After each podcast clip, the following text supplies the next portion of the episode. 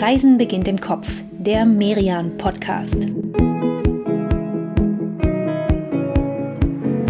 Herzlich willkommen, liebe Hörerinnen und Hörer, zu einer neuen Folge von Reisen beginnt im Kopf, dem Podcast von Merian. Mein Name ist Katrin Sander und meine Kollegin Inka Schmeling und ich, wir beide möchten euch jetzt wie jedes Mal in diesem Podcast mit auf eine Reise nehmen. Eine gute halbe Stunde lassen wir jetzt mal den Alltag zu Hause ganz weit hinter uns und reisen diesmal wirklich richtig weit weg. Es geht nämlich in dieser Folge auf die Galapagos-Inseln. Ja, es ist echt ein Ziel, wo ich, wo ich immer schon mal hin wollte, schon als Kind, glaube ich. Aber äh, wie du ja gesagt hast, Katrin, die Galapagos-Inseln sind von Deutschland aus wirklich sehr weit weg. Sie liegen etwa 1000 Kilometer westlich der Küste von Ecuador, mitten im Pazifik. Und dorthin zu reisen, das, das dauert ein bisschen.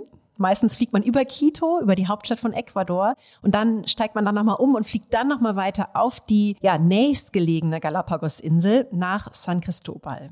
Aber wir können das ja hier auf so einer Podcast-Reise ganz entspannt mal ein bisschen beschleunigen. Ja, das ist ja das Gute an der Kopfreise. Ne? Schon sind wir da auf San Cristobal. Diese Insel, das ist die östlichste des Archipels. Die liegt also am nächsten an Ecuador. Und zu Ecuador gehören die Galapagos-Inseln ja offiziell. Es ist eine von nur fünf besiedelten Galapagos-Inseln. Ja, und es gibt ja insgesamt echt deutlich mehr, ne? Über 100 sind es. Ja, das stimmt. Wobei man auch sagen muss, von diesen über 100 sind viele echt richtig, richtig klein. Es gibt insgesamt nur 13 Inseln, die größer als 10 Quadratkilometer sind. Und 10 Quadratkilometer sind ja jetzt auch nicht gigantisch groß. Nicht ne? wirklich, nee, stimmt. Und wenn wir sagen besiedelt, dann reden wir jetzt auch nicht von großen Städten, sondern nur mal so für die Größenordnung.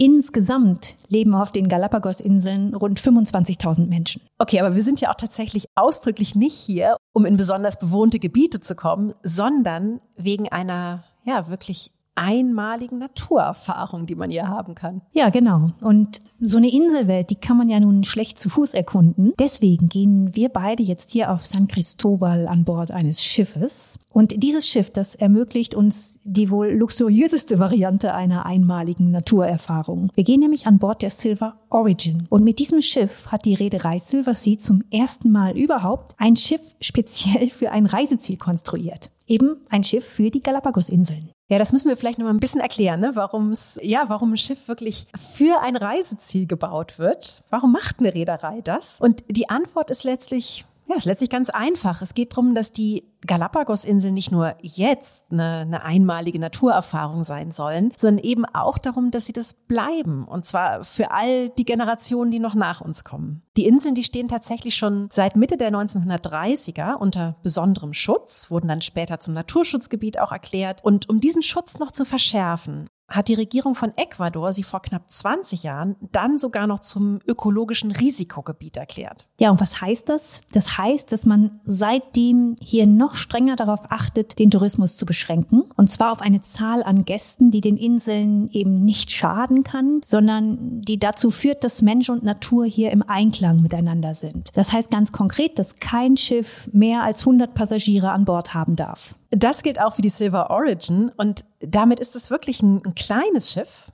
also eine sehr intime Reisegruppe, die hier ja je nach Route sieben oder 14 Tage durch diese Region fährt. Und auch da ist Silver Sea wirklich sehr stolz drauf. Die Origin ist das umweltbewussteste Schiff das die Reederei jemals gebaut hat. Wir gehen also jetzt hier in San Cristobal mal an Bord. Zur Begrüßung gibt's für jede von uns ein Glas Champagner und während das Schiff jetzt ablegt und unsere Galapagos-Kreuzfahrt beginnt, vielleicht schauen wir beide uns da mal als erstes unsere Suiten an, oder? Ja, sehr gerne. Und das ist übrigens auch eine echte Besonderheit hier an Bord, denn auf der Silver Origin, da gibt's nur Suiten. Also es gibt gar keine normalen Kabinen. Ich habe es ja angekündigt, wir gönnen uns hier heute eben nicht nur eine ganz besondere Naturerfahrung, sondern wir gönnen uns auch einen ganz besonderen Luxus. Ja, wobei der Luxus wirklich hier nicht nur an der, an der Ausstattung liegt ne, oder in der Ausstattung steckt. Also klar, es gibt hier zwei sehr elegante Restaurants, es gibt einen Beauty-Salon, ein Spa, ein Fitnesscenter, alles dann immer auch mit so, so schönen großen Fenstern, damit man beim,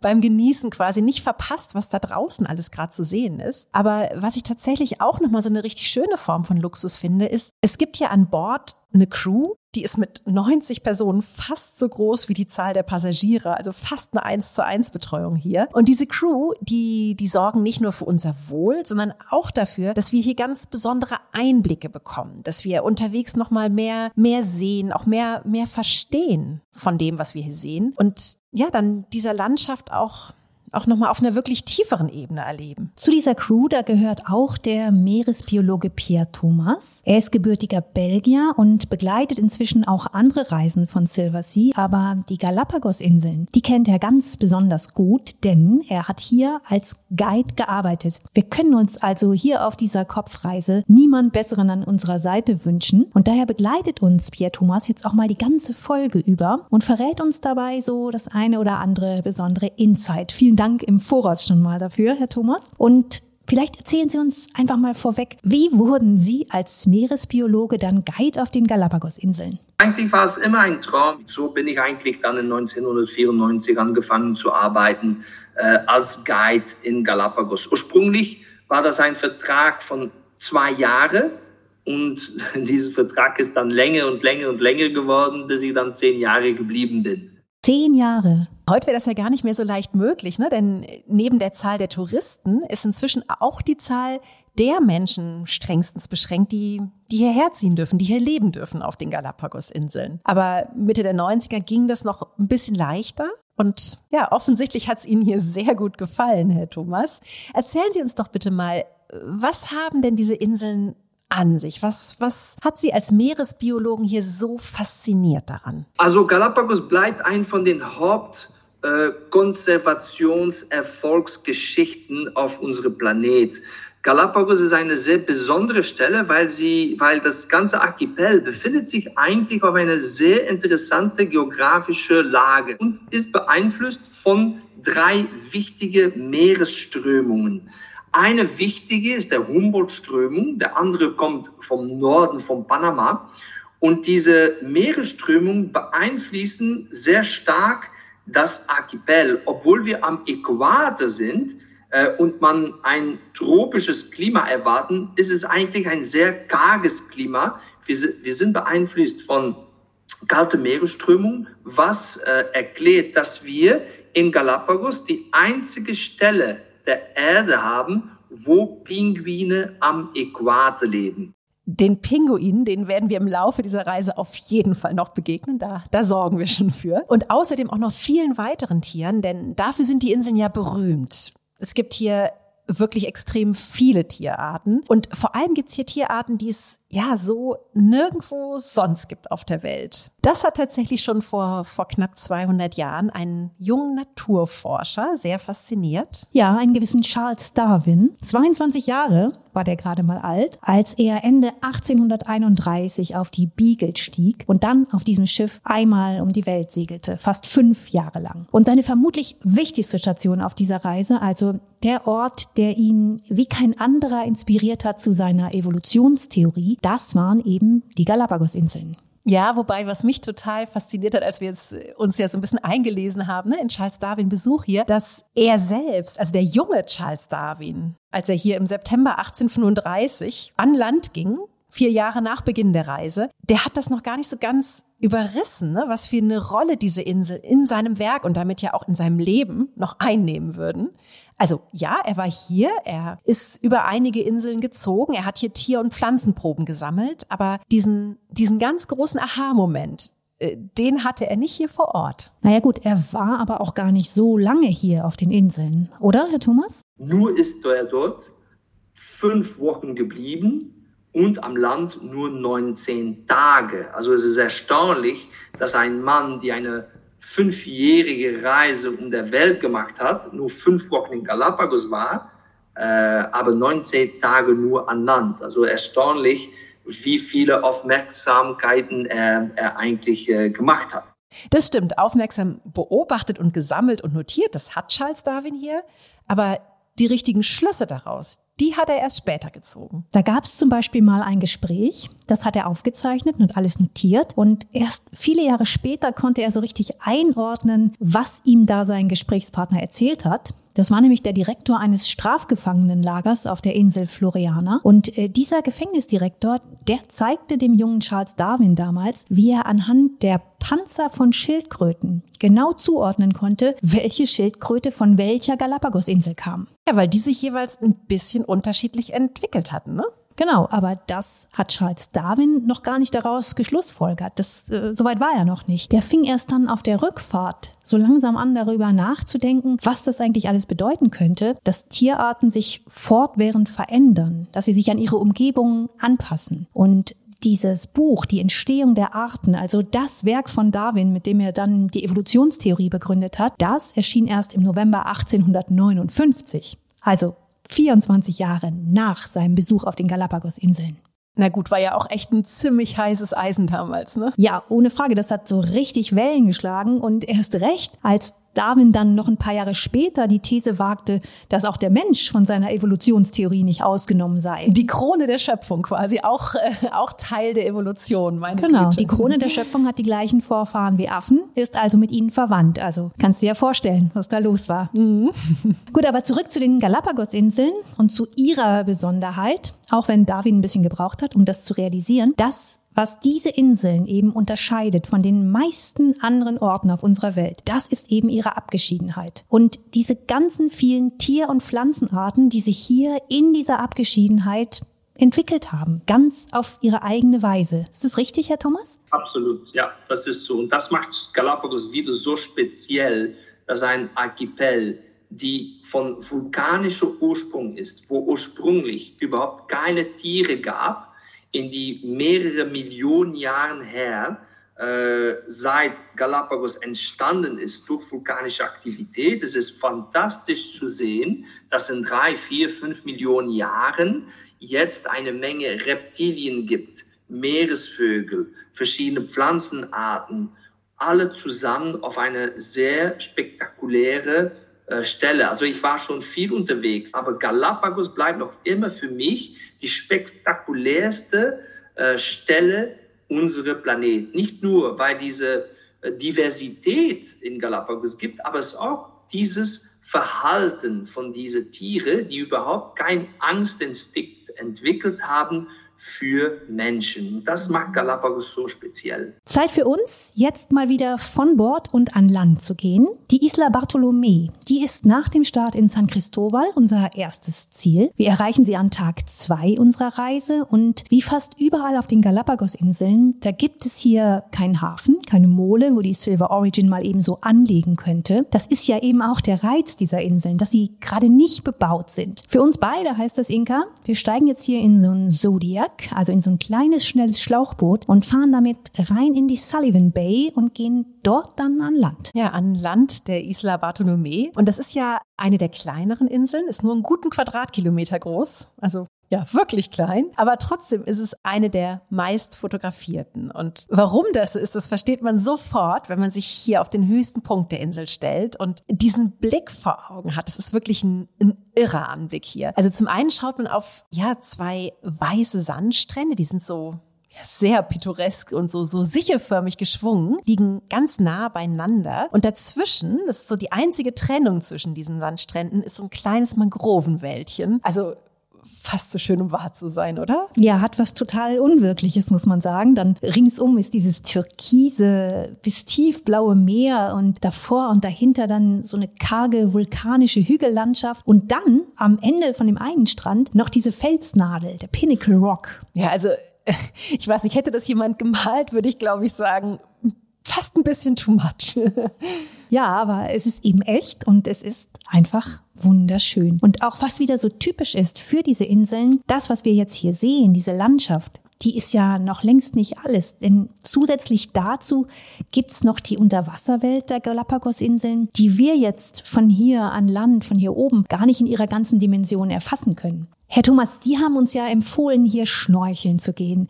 Warum? Was, was können wir hier entdecken? Bartholomä ist bekannt, weil das eine von den Stellen ist in Galapagos, wo wir ein von den zwei flugunfähigen Meeresvögel beobachten kann. Bartolomé ist eine Stelle, wo wir manchmal Galapagos-Pinguine sehen können. Also ist sehr geeignet, um dort zu schnorchen, nicht nur mit Pinguine, äh, Seelöwen, viele Fische und ähm, eine ganz tolle Stelle, um die Unterwasserwelt von Galapagos zu, zu entdecken. Oh, Schnorcheln mit Pinguinen, das, äh, das ist so krass, das hätte ich mir nie träumen lassen, weil ich ja tatsächlich Pinguine immer, immer vor, vor Eisbergen irgendwie so vor Augen habe. Und dann auch noch mit Seelöwen. Und Haien. Okay, mit Haien, das war mir jetzt nicht so klar. Die musste ich jetzt mal einwerfen, um dich ein bisschen zu schocken, Inka. Oh. Aber die Galapagos-Haie, die sind für uns Menschen wirklich völlig ungefährlich. Denn der Galapagos-Hai, der ist erstens eher klein, also unter vier Meter. Und außerdem gibt's hier noch so große Fischbestände. Du meinst, die Haie sind satt, ja? genau, also lass dich von denen gar nicht stören und genieß ganz in Ruhe das Schnorcheln mit den Pinguinen. Okay, alles klar, mache ich. Und die Pinguine, die sind wirklich, die sind wirklich ganz besonders niedlich. Also die sind die kleinsten Pinguine der Welt, nicht größer als 50 Zentimeter zwischen anderthalb und zweieinhalb Kilo schwer. Und um die Augen haben sie noch so ein, so ein, ja, so ein weißes Band, gehören auch zu den Brillenpinguinen. Und sie sind, wie Pierre Thomas ja schon erzählt hat, die einzigen Pinguine, die am Äquator leben und damit eben auch in der nördlichen Hemisphäre. Und dann hören wir mal diese Geräusche, die die machen. Ja, leider gelten sie inzwischen als bedroht. Es gibt nur noch um die 1200 dieser extrem charmanten Tiere. Und damit ist es nicht nur die kleinste und die nördlichste Pinguinart, sondern leider auch die, die am meisten gefährdet ist. Ja, zum Glück treffen wir ja später noch auf Tiere, die, die auch gefährdet waren, deren Population man hier mühsam wieder aufpäppeln musste und die es dann geschafft haben. Also Vielleicht gibt's auch für die Pinguine Grund zur Hoffnung. Wir beide, wir fahren jetzt im Zodiac zurück an Bord. Vielleicht gehen wir nach dem Ausflug in den Pazifik auch noch mal kurz in die Sauna. Ah, mach du das mal. Ich bin ja nicht so der Saunatyp. Ich setze mich lieber einfach auf den Balkon unserer Suite. Das ist nämlich auch dieses besondere Etwas an der Silver Origin. Jede Suite hat einen eigenen Balkon und von da schaue ich mir das Meer und diese Vulkaninseln noch mal ja auf so eine ganz gemütliche Art an. Bestell mir vielleicht einen Tee. Ah, du genießt den Butler-Service. Erkannt. Das ist tatsächlich, finde ich, wirklich auch ein besonderes Erlebnis, ne? Mal hier hier für die Zeit an Bord seinen eigenen persönlichen Butler zu haben. Der hat uns ja quasi schon beim Einsteigen das Gepäck abgenommen, hätte es sogar für uns ausgepackt und ja, es sind sozusagen so persönliche Assistenten, persönliche Assistentinnen, die immer dafür sorgen, dass man frisches Obst in der Obstschale hat, die uns ein Bad einlassen würden. Also ich weiß nicht, ich muss gestehen, am Anfang war mir es fast ein bisschen unangenehm. Du meinst, weil dir jemand so viel abgenommen hat, oder? Ja, also in der Art bin ich das nicht gewohnt. Aber man kann sich dran gewöhnen, oder? Man kann sich sehr dran gewöhnen, ja. Es bringt einem ja auch Zeit, ne? Es ist so ein Zeitgewinn und das ist auch das, was das bewirken soll. Es soll nicht nur ja Komfort und, und Luxus uns hier bringen, sondern eben auch dafür sorgen, dass wir unsere Reise wirklich mit vollen Sinnen genießen können, dass wir nicht drüber nachdenken müssen, was wir noch alles erledigen müssen, um was wir uns noch kümmern müssen. Hier werden sogar die Brillen für uns geputzt oder die Schuhe poliert. Ja, und wir können ganz entspannt die Landschaft genießen. Du von der Sauna aus, ich vom Balkon. Also der perfekte Moment für eine kurze Pause. In ein paar Sekunden reisen wir weiter mit euch zur nächsten Galapagos-Insel, liebe Hörerinnen und Hörer. Bleibt dran, bis gleich.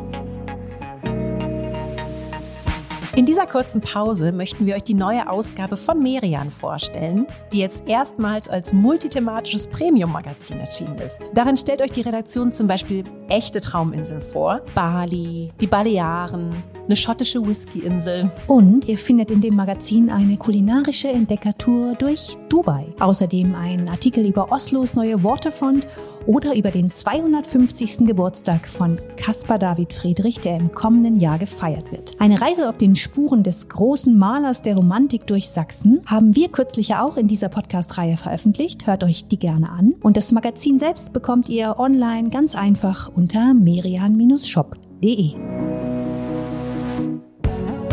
Wir sind zurück an Bord der Silver Origin, liebe Hörerinnen und Hörer, und fahren weiter durch die Inselwelt der Galapagos. Wir haben natürlich unterwegs immer wieder verschiedene Stops gemacht, sind über die Inseln gewandert, sind auch nochmal schnorcheln gewesen, sind Kajak gefahren. Ja, und was mich tatsächlich so fasziniert hat, irgendwie an, an allen Inseln, auf denen wir waren, die Galapagos-Inseln, die sind ja wirklich so, so ganz anders als alles, was ich vorher gesehen habe. Wir haben ja schon gesagt, ne, sie sind 1000 Kilometer entfernt vom Festland, sind vulkanischen Ursprungs und ich weiß nicht, durch diese Entfernung, durch diese, ja, diese vulkanische Landschaft und, und auch durch dieses eigene Klima hier, ne? Also, sie sind zwar in der Nähe des Äquators, aber da sie eben auch direkt am, ja, relativ kühlen Humboldtstrom liegen, ist das Meerwasser hier nur 20 Grad warm und das wirkt sich auch auf das Klima aus. Das ist hier nicht, nicht tropisch, sondern gemäßigt. Und das macht die Galapagos-Inseln wirklich zu so einer ganz ganz eigenen Welt. Ja, und dazu kommt ja auch noch eben dieser Artenreichtum in diesem extrem nährstoffreichen Wasser. Das ist ja auch der Punkt, der Charles Darwin schon inspiriert hat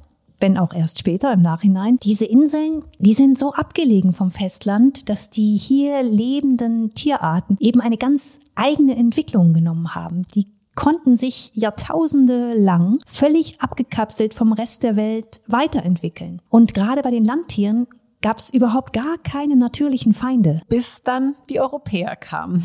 1535 ist zum ersten Mal ein spanisches Schiff hier gestrandet. Die Mannschaft, die musste einige Tage hier verbringen. Die war nämlich auf der Suche nach Trinkwasser, was sie hier auf den Inseln nicht so leicht gefunden haben. Und dann irgendwann konnten sie weiter. Sie haben ja die Inseln damals Islas Encantadas genannt, verzauberte Inseln, weil sie nämlich so weit draußen im Ozean überhaupt nicht mehr mit Land gerechnet hatten und das dann, ja, wie, wie Magie war, als diese Inseln dann vor ihnen aufpoppten. Ja, so richtig niederlassen wollten sie sich dann aber auch erstmal nicht hier, war ihnen wahrscheinlich doch zu weit draußen. Das haben dann später Seeräuber getan. Die haben die Inseln bis ins frühe 19. Jahrhundert hinein als Versteck genutzt. Und wir haben ja schon gehört, als Charles Darwin dann hier war, und auch noch ein paar Jahre danach wurden einige der Inseln als Strafkolonien genutzt. Also so leicht kann man hier eben auch nicht weg. Ja, wohin auch. Genau.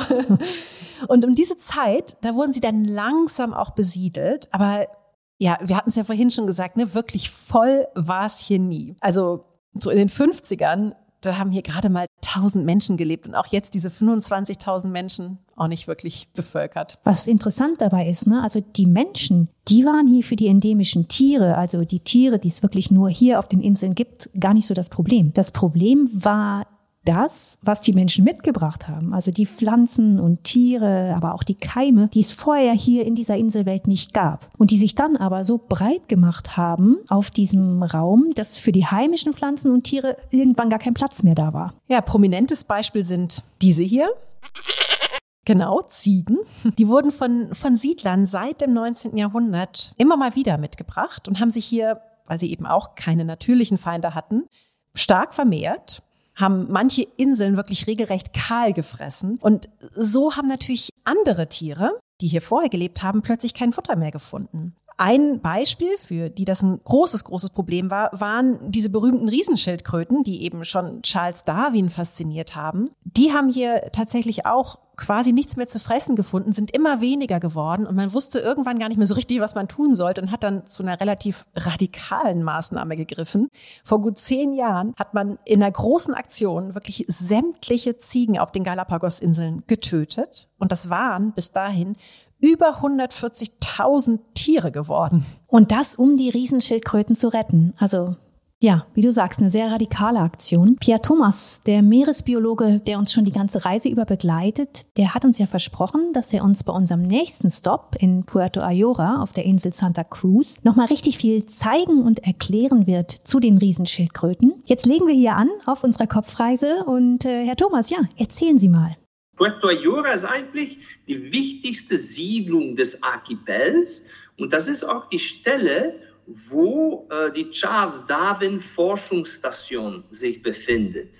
Und das ist doch die Stelle, wo wir nicht nur das ganze Zuchtprogramm von Riesenschildkröten äh, entdecken kann, äh, mehr lernen kann über die ganze äh, Anstrengung, um diese Riesenschildkröten zu schützen und zu züchten in, ähm, in äh, Gefangenschaft. Aber weiter hat man die Möglichkeit, auch im Hochland des, der Insel äh, Riesenschildkröten in freier Wildbahn zu beobachten. Und dann ist es eine komplett andere Umgebung. Entlang der Küste haben wir eine sehr karge Vegetation. Dort äh, wachsen Kakteen. Fahren wir im Hochland, so 300, 400 Meter über den Meeresspiegel, dann wird alles grün, sehr üppig. Und dort haben wir die Möglichkeit, Riesenschildkröten in freier Wildbahn zu beobachten. Das ist auch sehr toll. Das heißt, ich sehe hier in der Charles Darwin Forschungsstation wirklich die ganz kleinen Schildkröten. Genau, man sieht dort ganz neu geschlüpfte Riesenschildkröten. Die sind natürlich geschützt und die sind, äh, weil die so klein sind, äh, ist es wichtig, dass diese Tiere äh, geschützt werden. Äh, das erklären die Guides dann äh, vor Ort. Und ab äh, einem, einem wie würde ich sagen, ab einem ab so fünf Jahre, ein Alter von fünf Jahre, werden die äh, junge Riesenschildkröten wieder äh, zu ihrer Heimatinsel dann äh, gebracht. Und wie klein sind die Riesenschildkröten dann, wenn sie schlüpfen? Die Riesenschildkröten sind eigentlich sehr klein. Wenn die schlüpfen, wiegen die ungefähr etwas mehr als ein Hühnerei, also 70, 80 Gramm. Und eine erwachsene äh, Riesenschildkröte von 150 Jahren, äh, die kann äh, locker 150 bis 200 Kilo wiegen. Das ist wie ein kleiner Fiat 500.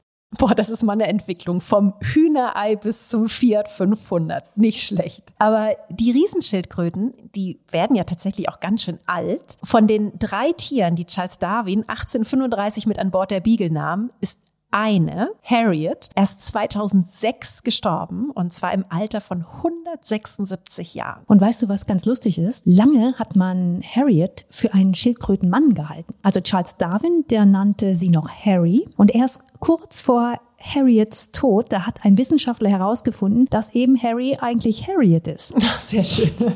Scheint man dann nicht so leicht erkennen zu können bei diesen Tieren, oder? Ah, also interessante Fakten rund um die Riesenschildkröten. Aber jetzt nochmal zur Größe. Wie groß sind die Tiere denn, wenn sie ausgesetzt werden, Herr Thomas? Oh, die wegen so etwas, äh, ich würde sagen, eine, eine zwei, drei Kilo, so etwas. Dann sind sie schon, dann ist ihr Panzer, ihr Schild ist dann schon stark genug, damit sie keine, sich keine Sorgen mehr machen müssen, dass sie angegriffen werden von natürlich introduzierte exotische Tieren, die eigentlich nicht auf Galapagos gehören, aber weil früher Walenfänger, Piraten äh, das Archipel benutzt haben, sind dort äh, exotische Tiere auch ähm, introduziert werden. Äh, und darum müssen diese junge Riesenschildkröten erst die ersten vier, fünf Jahre ihres Lebens geschützt werden.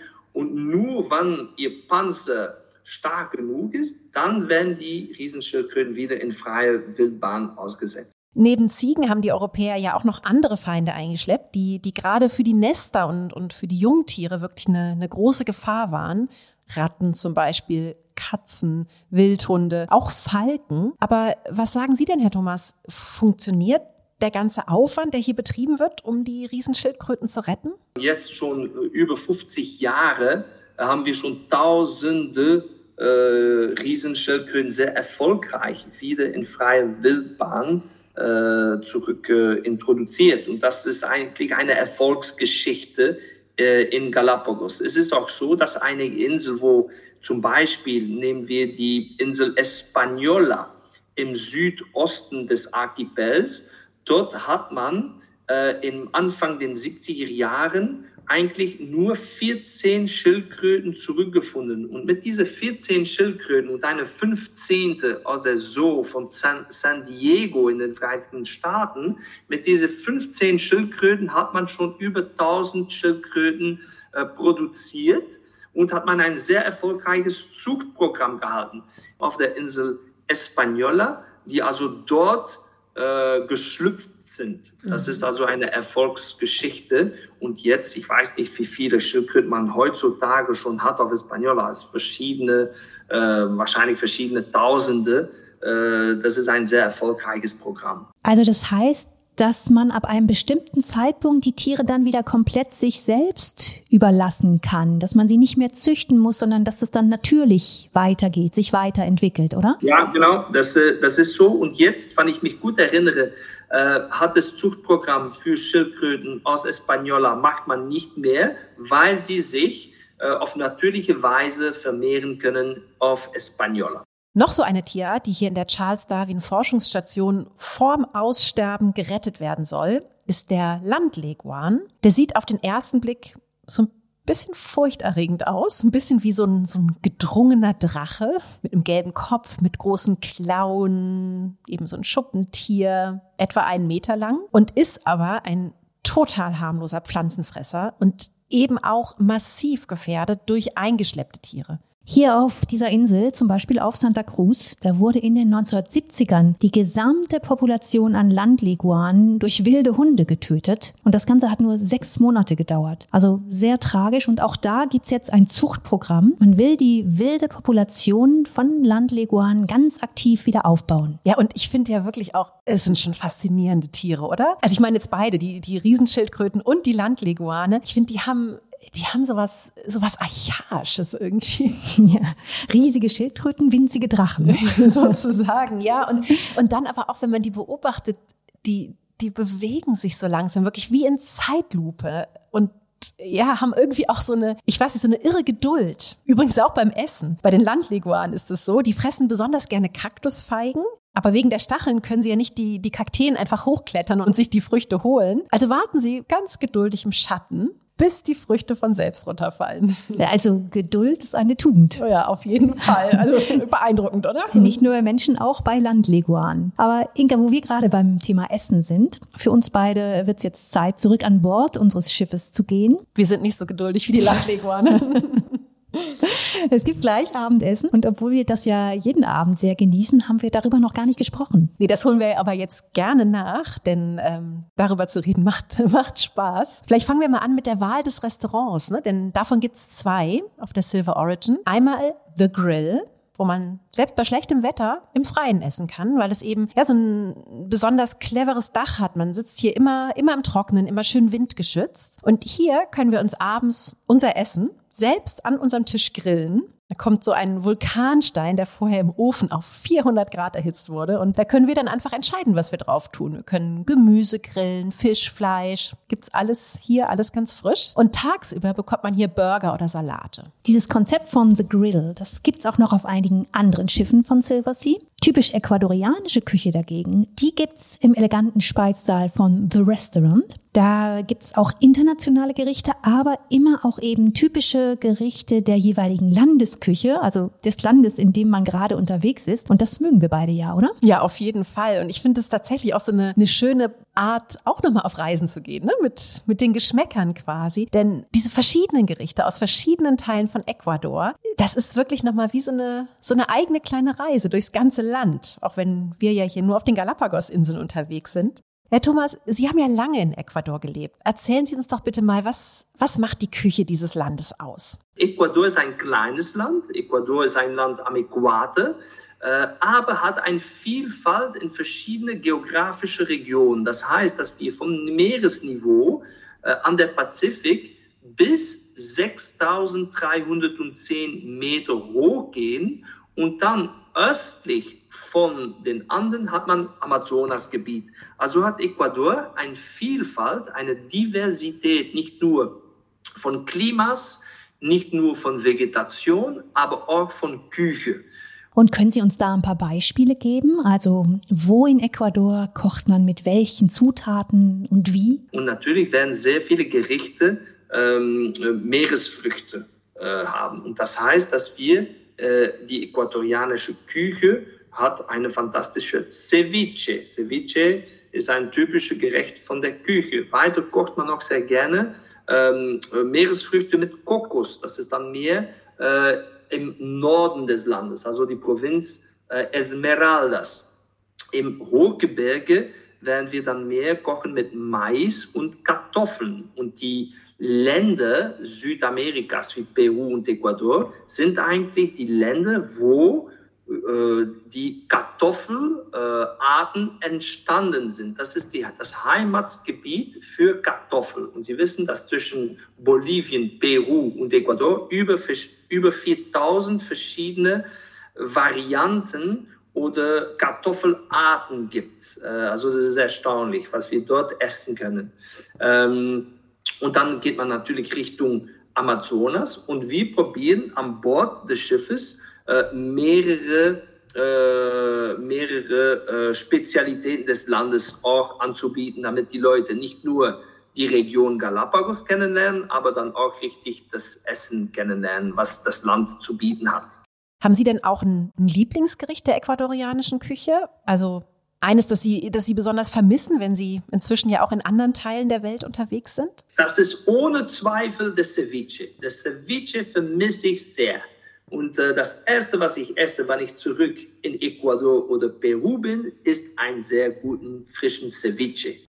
Oh, Ceviche, ja, das kann ich sehr gut verstehen. Und für alle von euch, die noch nicht die Chance hatten, Ceviche zu probieren, das ist ein Gericht, das ursprünglich aus Peru kommt, aber auch in Ecuador sehr gerne gegessen wird. Das ist roher Fisch, der ohne Hitzezufuhr äh, kalt gegart wird, einfach nur, weil er mit etwas Salz gewürzt ist und dann kurz in Limettensaft kommt. Sehr frisch und sehr lecker. Oh ja, das mag ich auch wirklich wahnsinnig gern. Also Prost, liebe Katrin, auf die ecuadorianische Küche, die hier vor uns steht und mal wieder köstlich ist. Und ja, auch auf die Reise, denn wir nähern uns ja langsam dem Ende, dem Hafen von San Cristobal. Vielleicht aber bevor wir von Bord gehen, lass uns doch noch einmal sagen, was hat dir denn besonders gut gefallen hier unterwegs? Uh, schwierig. Also ich merke, dass mich diese Unterwasserwelt echt besonders fasziniert hat. Wir sind ja öfter mal an vielen Stellen äh, haben wir geschnorchelt und mein persönliches Highlight war das, das Schnorcheln bei den Gay Forks Inseln. Von diesen vier Inselchen, die liegen so nordwestlich von Santa Cruz, da geht's so tief runter und das Wasser ist so klar, dass du bei einem Schnorchelgang echt das Gefühl hast, in eine ganz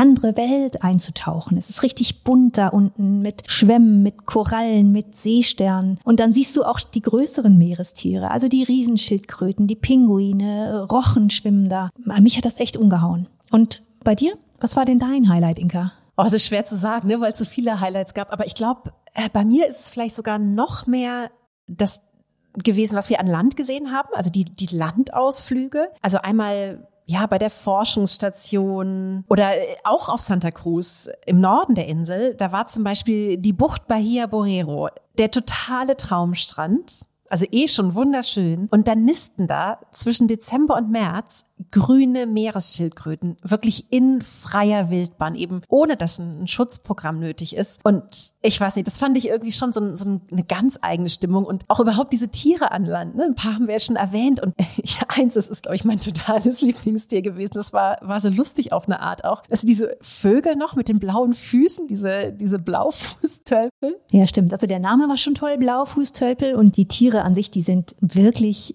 richtig, richtig witzig, vor allem beim Ball Bolzen. Da sind die Männchen so mit ihren türkisblauen Füßen vor den Weibchen auf und ab stolziert und setzen dabei die Füße so richtig auffällig ab und grunzen dabei so lustig. Ja, und je blauer die Füße, desto begehrter das Männchen. Ja, das ist doch mal ein klares Ranking. Ja, ganz genau. Muss man sich nicht groß verstellen. Aber also, ne, also jetzt beim an Land und beim Balzen, da sahen die so tollpatschig und tölpelhaft aus. Aber tatsächlich sind sie ja super geschickte Schwimmer und und auch Flieger. Und irgendwie waren da, fand ich, so viele Tiere hier auf den Inseln, die, die man auf diese Art ja wirklich nirgendwo sonst auf der Welt sieht. Was würden Sie denn sagen, Herr Thomas? Was, was ist für Sie und vielleicht auch für die meisten Passagiere an Bord der Silver Origin das Besondere an einer Kreuzfahrt durch die Galapagos-Inseln? Was macht diese Reise so einzigartig? Also äh, die Galapagos bleibt ein von den beeindruckendsten äh, Naturgebiete unseres äh, unseres Planet. Und es ist sehr schön, wenn wir an Land sind. Äh, es ist sehr stark empfohlen, kein, ähm, sich nicht mehr zu verbinden mit Internet. Man ist eigentlich, obwohl wir ein äh, Internet natürlich an Bord des Schiffes haben, ist es wichtig, dass wir dann, wann wir äh, unsere Ausflüge machen, ist man eigentlich komplett äh, von der, ja, wie würde ich sagen, man ist komplett ähm, Auf Englisch heißt es disconnected. Äh, und das macht Galapagos so speziell, weil wir eine sehr ähm, lehrreiche ähm, Erfahrung haben, viel Neues entdecken, äh, überhaupt nicht zu vergleichen mit kein einziges anderes Gebiet unserer äh, unsere, ähm, unsere Planet. Und ja, das macht Galapagos. Galapagos ist eigentlich ein Muss. Man muss als Naturliebhaber, muss man Galapagos richtig erfahren. Und ich weiß noch, was, wann ich in Galapagos war, habe ich in die zehn Jahre Gäste, nach drei, vier Jahren kamen die zurück, weil das ist so besonders. Man kann ein Safari machen nach Afrika, manchmal ist es sehr, sehr ähnlich, aber Galapagos bleibt spektakulär und es gibt keine einzige Stelle der Welt, die man vergleichen kann mit Galapagos. Und das, das macht Galapagos eigentlich so, so spektakulär. Es ist diese Kombination von Klima, Meer, Vegetation, Meeresvögel, Reptilien, Meeressäuge, alles zusammen und in eine perfekte Harmonie. Also egal ob im Meer oder an Land, da stimmen wir wirklich beide zu. Die Kombination von beidem, von diesen beiden Lebenswelten und ach, überhaupt diese, diese Gesamtlandschaft, die gibt es so kein zweites Mal auf der Welt. Was ist denn Ihre Beobachtung, Herr Thomas? Was, was macht so eine Reise mit den Menschen? Also gehen die, wenn wir gleich da in San Cristobal ankommen, gehen die anders von Bord, als sie aufs Schiff gekommen sind? Ja, das, ich würde sagen, ohne Zweifel, das ist eine auf Englisch würde man sagen, a life-changing uh, experience. Also richtig eine Erfahrung, die jemand richtig ändern kann. Ähm, das, es ist spektakulär. Es ist pur Natur. Man sieht keine äh, Siedlungen für mehrere Tage, also mit Ausnahme von äh, Puerto Baquerizo Moreno auf San Cristobal und Puerto Ayora auf Santa Cruz sieht man keine Autos, man sieht keine Wagen, man sieht keine Gebäude.